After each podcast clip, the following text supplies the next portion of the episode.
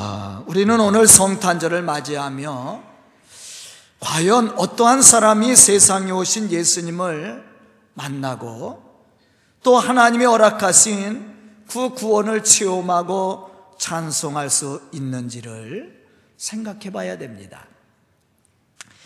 본문 28절로부터 30절에 보면 시몬이란 사람이 아기 예수를 안고 이렇게 고백을 했습니다.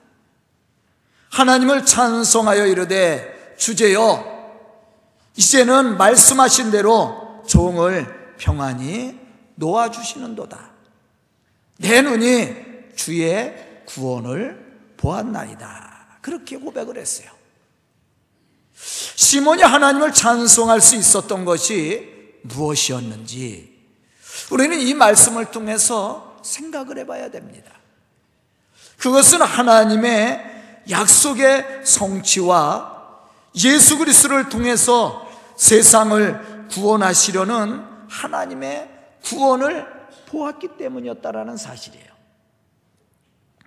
누가복음 2장 14절에 보면 이렇게 말씀합니다.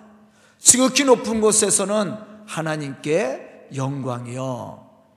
땅에서는 하나님이 기뻐하시는 사람들 중에 평화로다. 그렇게 찬송을 하고 있어요. 여기서 땅에서 하나님이 기뻐하시는 사람들이 누굴까? 우리가 한번 생각해 봐야 됩니다. 이는 장차올 하나님의 나라를 대망하며 구원의 기쁨을 품고 즐거워하는 믿음의 사람을 이야기합니다. 바로 이 사람이 땅에서 하나님을 기쁘게 여기며 하나님을 찬송할 수 있는 사람이야. 즉 예수가 그리스도이심을 믿고 그 구원의 기쁨을 체험한 사람이 하나님을 온전히 찬송할 수 있게 된다라는 거예요. 바로 이 사람이 하나님을 기쁘시게 하는 사람이에요. 저는 오늘 말씀을 듣는 우리 성도들이 시몬과 같이 우리를 구원하시기 위해서 오신 예수 그리스도를 만나는 축복과 그분을 통해 얻게 된 구원의 기쁨으로 하나님을 찬송하며 경배할 수 있는 그러한 성탄절이 되고 또한 여러분들의 기쁨과 은혜와 축복이 될 수 있기를 주님의 이름으로 축원합니다.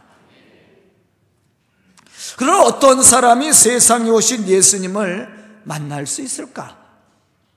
첫째는 믿음으로 준비된 사람이에요. 성경을 보면 하나님은 많은 예언자들과 선지자들을 통해서 구원의 약속을 하셨고 또 예수 그리스도를 세상에 보내심으로 약속했던 구원을 이루셨습니다. 그렇다고 말씀을 들은 모든 사람들이 그 구원의 축복을 받은 것은 아니었습니다. 다만 하나님의 약속의 말씀을 믿고 믿음으로 기다렸던 사람들이 세상에 오신 예수 그리스도를 만날 수 있었고 그를 통해서 허락해 주신 그 구원의 놀라운 축복들을 체험했다라는 것이에요. 예수님이 오실 때 예수님이 세상에 오신 것을 많은 사람들이 들었습니다. 그런데 그 소식을 들은 모든 사람들이 이러한 구원을 체험한 것이 아니에요. 세상에 오신 예수님을 만났던 것이 아니에요.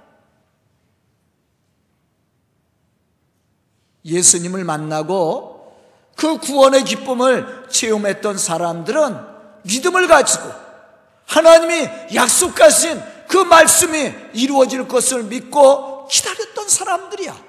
바로 그 사람들이 세상에 오신 예수님을 만나게 되었고 그를 통해서 구원의 기쁨을 체험할 수 있었다라는 거예요. 지금도 마찬가지입니다. 오늘이 성탄절인 것은요. 온 세계가 다 합니다. 우리만 이 시간 이 성탄의 즐거움을 누리는 것이 아니에요. 세상 모든 사람들이 이 성탄의 즐거운 시간들을 보낼 겁니다. 그런데 그렇다고 해서 그 사람들이 세상에 오신 예수님을 만나고 구원을 체험하는 것은 아니야. 세상에 오신 예수님을 만나고 그 구원을 체험하는 사람들은 바로 믿음으로 기다렸던 사람들입니다. 여러분들이죠. 아멘.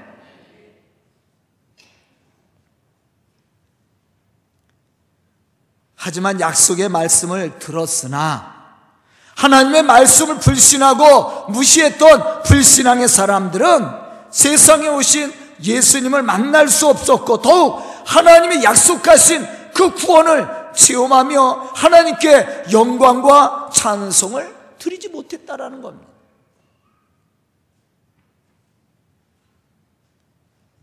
그렇지만 하나님의 약속하신 말씀을 믿고 그 약속의 말씀이 성취되어질 것을 기다리며 믿음으로 준비했던 사람들은 세상에 오신 예수님을 만나고 또 그를 통해서 우리에게 허락해 주신 이 구원의 그 축복을 누리게 되는 거예요. 그 사람들이 바로 하나님을 찬송하는 사람들이야.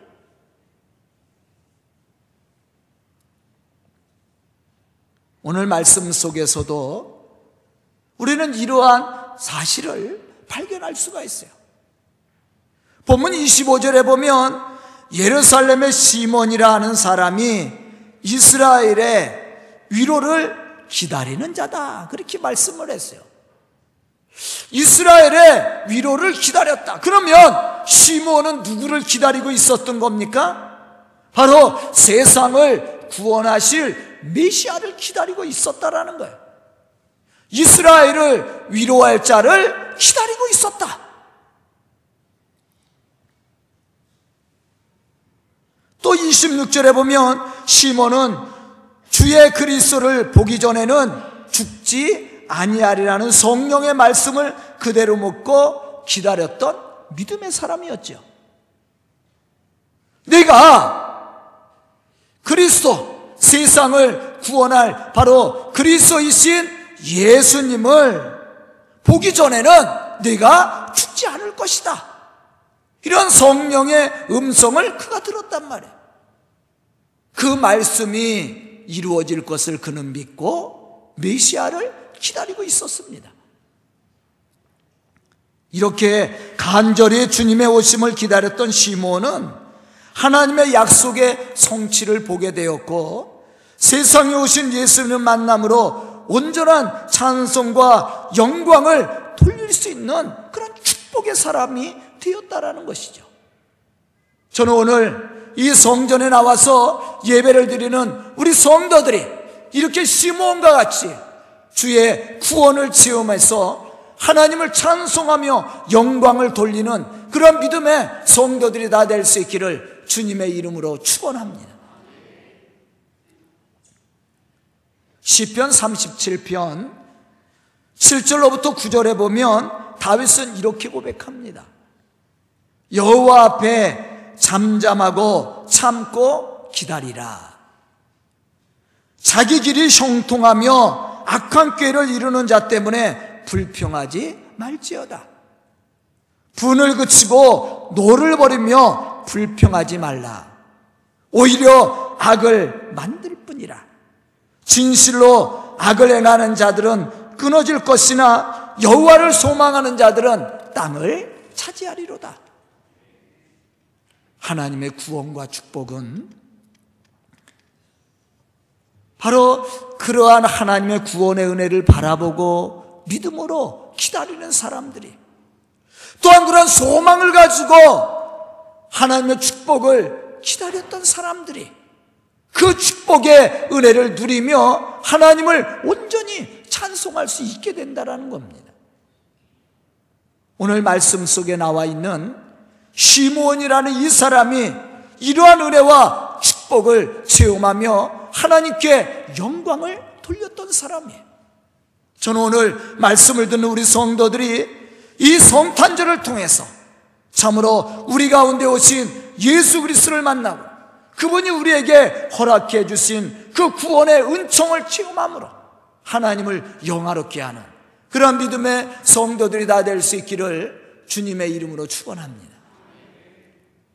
두 번째는 성령의 감동을 받은 사람이에요. 왜냐하면 성령의 은혜와 감동이 없는 사람은 예수를 그리스도라고 할 수가 없는 거예요.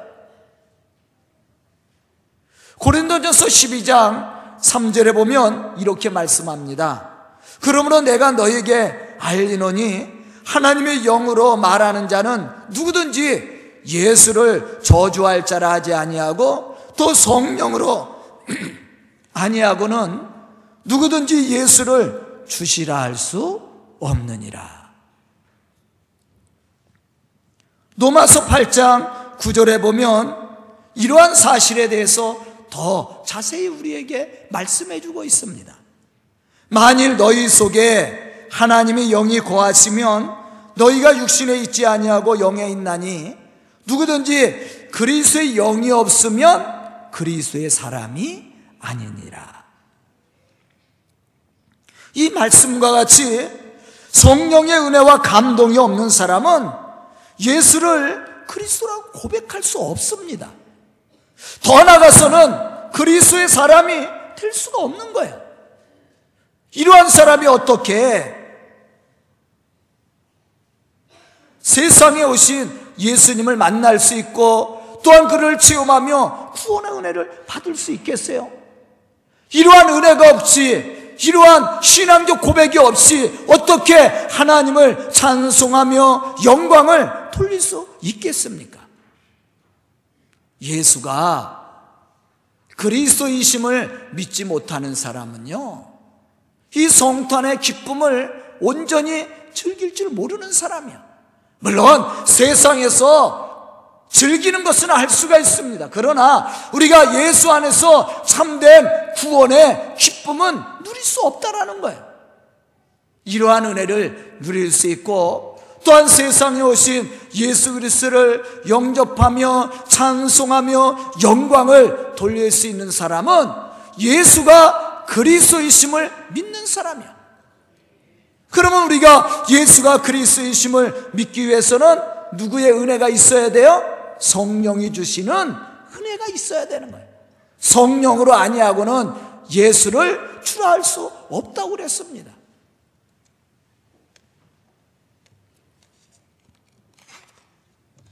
사도행전 2장 46절로부터 47절에 보면 오순절 성령의 충만함을 받은 제자들과 성도들이 하나님의 구원을 찬송하는 모습을 우리는 발견할 수가 있어요. 날마다 마음을 같이하여 성전에 모이기를 힘쓰고 집에서 떡을 떼며 기쁨과 순전한 마음으로 음식을 먹고 하나님을 찬미하며 또 온 백성에게 진성을 받으니 주께서 구원받는 사람들을 날마다 더하게 하시니라. 초대교회 성도들이 하나님을 찬미할 수 있었던 이유가 뭡니까?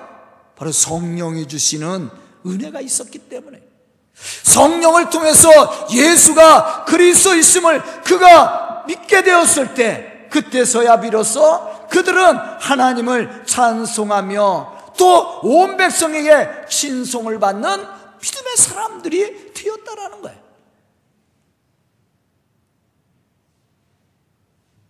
성령이 충만한 곳에는 온전한 찬송이 있게 되고 헌신과 나눔이 있게 됩니다. 또한 거기에는 하나님의 역사와 축복하시는 은혜가 있는 거예요. 오늘 말씀 속에 나와 있는 시몬도 마찬가지였습니다. 그는 성령의 인도하심과 축복하시는 은혜를 받고 있었던 사람이었습니다. 그렇기 때문에 그는 주의 그리스도를 보기 전에는 죽지 아니하리라는 하나님의 성령의 말씀을 그가 믿고 기다릴 수 있었다라는 거예요. 바로 이러한 믿음의 사람이 세상에 오신 예수님을 만나고 그 구원의 기쁨을 누리며 그것을 증언하는 믿음의 사람이 되는 거예요. 오늘 말씀을 듣는 우리 성도들이 이러한 믿음의 사람들이 될 수 있기를 주님의 이름으로 축복합니다. 그럼 이렇게 예수님을 영접하고 만난 사람은 어떻게 해야 됩니까? 그 구원의 기쁨을 증언함으로 하나님의 구원을 이루어가야 됩니다.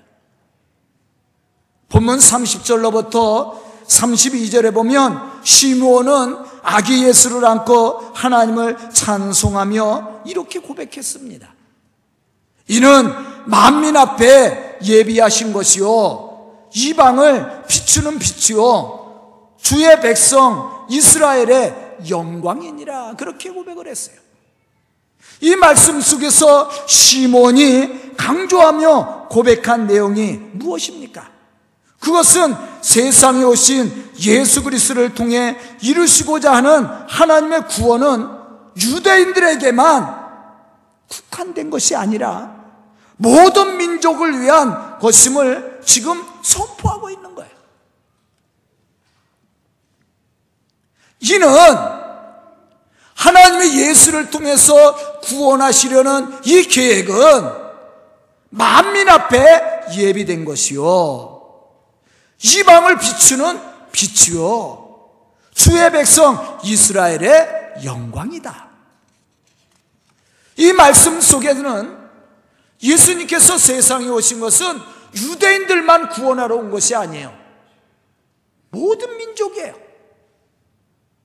이방인의 빛이 되어서 그들을 구원함으로 하나님의 영광을 나타내시겠다라는 거예요.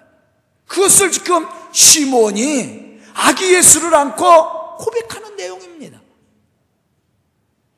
지금 세상에 오신 예수 그리스도를 통해 하나님이 이루시고자 하는 뜻이 무엇인지를 우리는 여기서 분 명히 알 수가 있습니다. 그리고 그 사명을 감당해 나갈 수 있는 믿음의 사람들이 우리가 돼야 되는 거예요. 왜냐하면 이러한 믿음의 사람이 하나님을 찬송할 수 있는 자격을 갖추는 사람.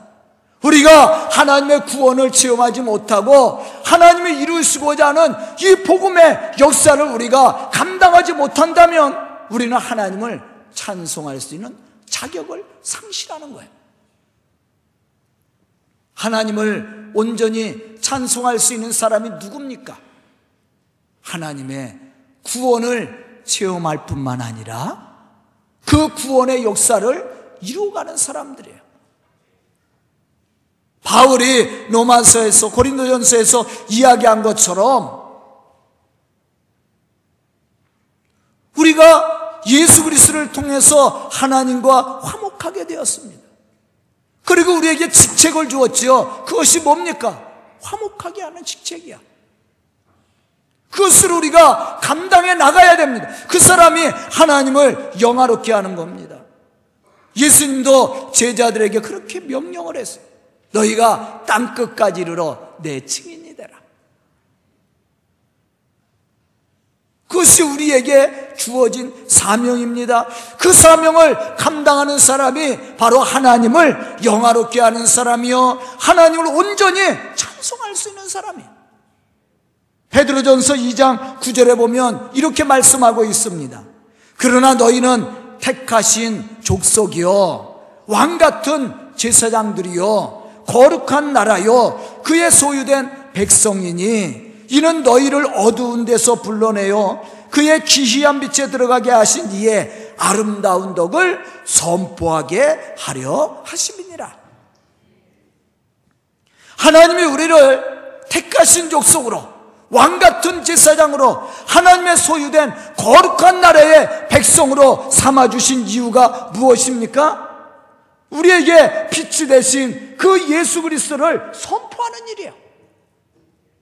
우리가 예수가 그리스도인 것을 선포함으로 하나님은 영광을 받게 되고 또 우리는 하나님이 약속하신 그 은혜와 축복을 받게 되어 있다라는 거예요. 이와 같이 하나님의 구원을 체험한 사람은 복음의 증인자로서 그 사명을 감당함으로 하나님을 찬송하게 되는 겁니다. 우리가 찬송을 한다는 것이 입술로만 노래를 부르는 것이 아니에요. 우리가 온전히 하나님을 영화롭게 하고 하나님의 찬송이 되기 위해서는 우리를 통해서 복음의 열매가 맺어져야 되는 거예요. 사도행전 2장 47절에서 하나님을 찬미하며 온 백성에게 친송을 받을 때 구원받는 사람들이 더해갔다고 그랬죠. 바로 그거예요. 우리가 우리의 삶을 통해서 하나님이 영광을 받을 수 있는 그런 믿음의 삶을 사는 거예요. 그러한 삶을 살 때 우리를 통해서 많은 영혼들이 회개하고 돌아오게 되고 또한 그러한 역사를 보면서 하나님은 영광을 받으시는 겁니다. 누가복음 2장 20절에 보면 세상에 오신 예수님을 만났던 목자들도 이러한 찬송을 하나님께 올려드렸습니다. 또 본문 28절에 보면 성전에서 아기 예수를 안게 된 시므온도 아기 예수를 안고 하나님께 찬송을 올리는 것을 우리가 볼 수가 있습니다. 사도행전 3장 8절에 보면 베드로와 요한을 통해서 고침을 받았던 사람도 성전에 들어가면서 걷기도 하고 뛰기도 하면서 하나님을 찬송하는 모습을 우리가 볼 수가 있습니다. 이와 같이 예수를 만난 사람들은 마음속에 있는 그 감동과 기쁨을 이기지 못해서 하나님을 찬송하며 그 구원의 축복을 증언하게 되어 있다라는 것이에요. 바로 그것이 우리가 하나님을 영화롭게 하는 신앙의 모습이요. 우리가 하나님을 찬송하는 신앙의 모습이기도 합니다.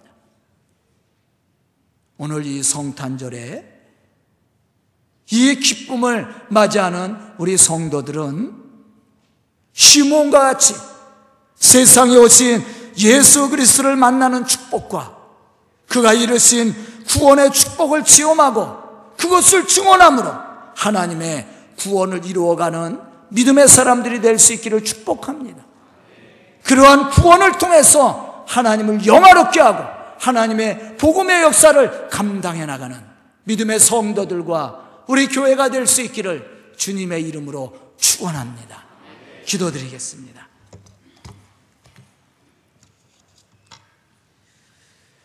은혜로우신 아버지 하나님 감사와 찬송을 드립니다. 이 시간 말씀 듣고 결단하며 주의 거룩한 역사를 이루어가는 믿음의 성도들이 되게 해주시고 또한 우리 성도들을 통해 하나님의 구원이 이 땅에서 이루어지는 놀라운 역사들이 일어나게 해주시며 하나님의 약속하신 축복의 열매들이 우리 성도들의 삶 속에 가정과 자녀들 속에 차고 넘칠 수 있도록 채워 주시옵소서. 그래 우리 성도들이 하나님의 찬미가 되며 영광이 되게 해 주시고 우리 성도들을 통해 많은 영혼들이 회개하고 돌아오는 놀라운 역사들이 일어나게 하여 주시옵소서. 예수님의 이름 받들어 축복하며 기도드리옵나이다. 아멘.